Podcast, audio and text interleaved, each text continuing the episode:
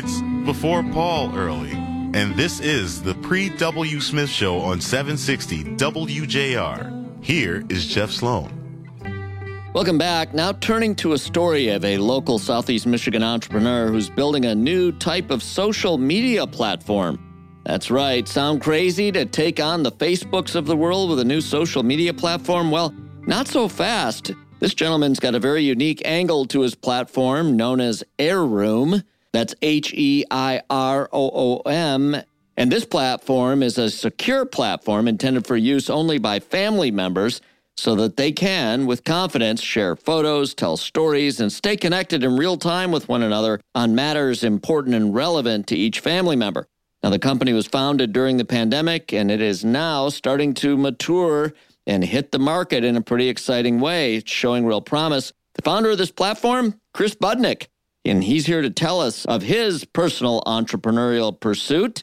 Chris, tell us about your platform and the progress you've made to make it a reality. Well, in 2021, when we met, Heiroom's foundation was built on privacy and respecting the individual users, a place where we can have real connections with our family members and loved ones. And so when we spoke then, we got a lot of great feedback and a lot of traction within the individual communities and people really yearning for that private space. And as we started doing more public events, we started actually getting a lot of interest with different parties. And we were at the Ann Arbor Art Fair in 2021, and we ran across an individual, came up to our tent, Dr. James Intriligator. Dr. Intriligator is a human factors engineer professor at Tufts University. And he jumps on board and brings his student body and his capstone students in to help us design.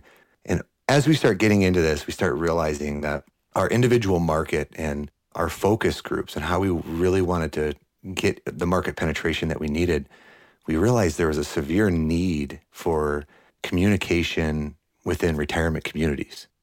It really is a, it's such a better way of incorporating them other than doing a 15 minute phone call on Sundays.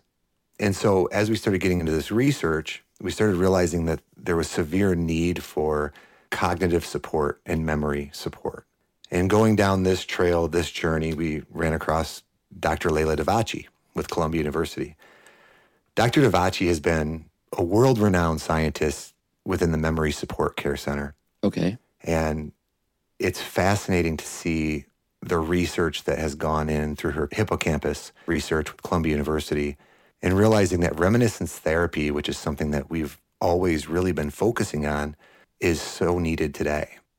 So, this transition over the last two years to where we are today, ironically, the Surgeon General just announces the loneliness epidemic and you know current social media connection today you know individuals feel that they're feeling more connected but studies are showing that individuals actually feel less connected because there's a uh, kind of a, a smile on every face and it's not really true feelings down to the core and so it's interesting because loneliness actually has a larger scale of impact on the individual human being and we haven't really been able to correlate that before and since 2020 that's when we started actually monitoring that. So we're seeing risk of cardiovascular disease, stroke, depression, anxiety, and premature death. But our focus is right now on dementia and memory support with our reminiscence therapy tools that we're starting to implement with our research.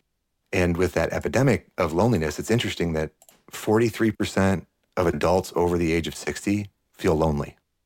Never in my wildest dreams would I have imagined that with that isolation increase, it actually increases your chances of being diagnosed with dementia by 50%. You know, it's fascinating, Jeff, that in retirement communities, it's interesting because, you know, our society is based on a cause and effect, right? And in retirement communities, they don't monitor or do surveys for their individual residents of whether they feel isolated or alone. They're only monitoring for the depression stance. And at that point, we feel that it's already too late right? So they monitor for depression. Now the individual resident is depressed. But now what do you do? Whether you're doing a pharmaceutical treatment, more interaction with family, but the problem's still there. It's already too late. So we're focusing on the individual objectives far before depression kicks in. And you're doing that how? I mean, what is Heiroom doing to it specifically? How does it work? How do users use it? How do they interact with it? And, you know, and so on. That's a great question. And, and that's where it comes into this fine balance of building this system to where every user feels comfortable in, in the system with usability testing. So between the EUI and capturing the stories of individual loved ones, you know, we have options of building storybooks in Heiroom. If you don't know what you want to talk about, we have story prompts. So you can go to a prompt section within Heiroom and you can select what your category is, whether it's silly or whether it's a life experience or whether it's something you just want to talk about. It's so easy to leave your story and, and share your story within Heiroom. And through that, our focus is building through that interaction with family. Our focus is actually creating a new form of reminiscence therapy that we are really excited to help our individual users within Capture. Are you seeing good adoption and growth on the platform? Yeah, so we're focusing on a B2B model, looking at partnering with retirement communities where they're actually paying for their residents to have an account to communicate with their families. We're seeing a lot of great traction with this. And individual retirement communities have an activities budget for individual residents. And so considering this an activity for their individual residents to improve their quality of life within their community has shown a lot of positivity and to focus on providing tools within the communities that help assess isolation where we're doing activities on a monthly basis with their individual residents and we are also building out right now our our back end activity platform. So in the next 6 months we will be launching our platform that will have activities for the individual residents to utilize and create and actually have more of a auto prompt and asynchronous communication with their families. And they can either decide to make their posts public or they can do it more in a private way and the keys to this they can do it safely with confidence and it's secure it's locked down that is one of the major things as opposed to being a public forum where there could be access to conversation intimate conversation between family members and so on Right. So we're focusing on a system that your data is your data. You know, that's simply put. And so everything is on lockdown to the point of we can't actually see what's in your system as far as what you're sharing because the back-to-back encryption is is there as our only business model. Our focus is that Heiroom becomes a consumer good in every household around the country. And so by doing that, we also have options for individual families to purchase a room for $5 per month, and they can invite every family member they want into it. Well, it's really uh, exciting to see a company like this. This is a big vision kind of company, and uh, we wish you all the luck. Keep it going. Thank you, Jeff. All right, Chris Budnik. Thanks for being on, Chris, founder and CEO of Heiroom. That is H E I R O O M. You can find them online at heiroom.family.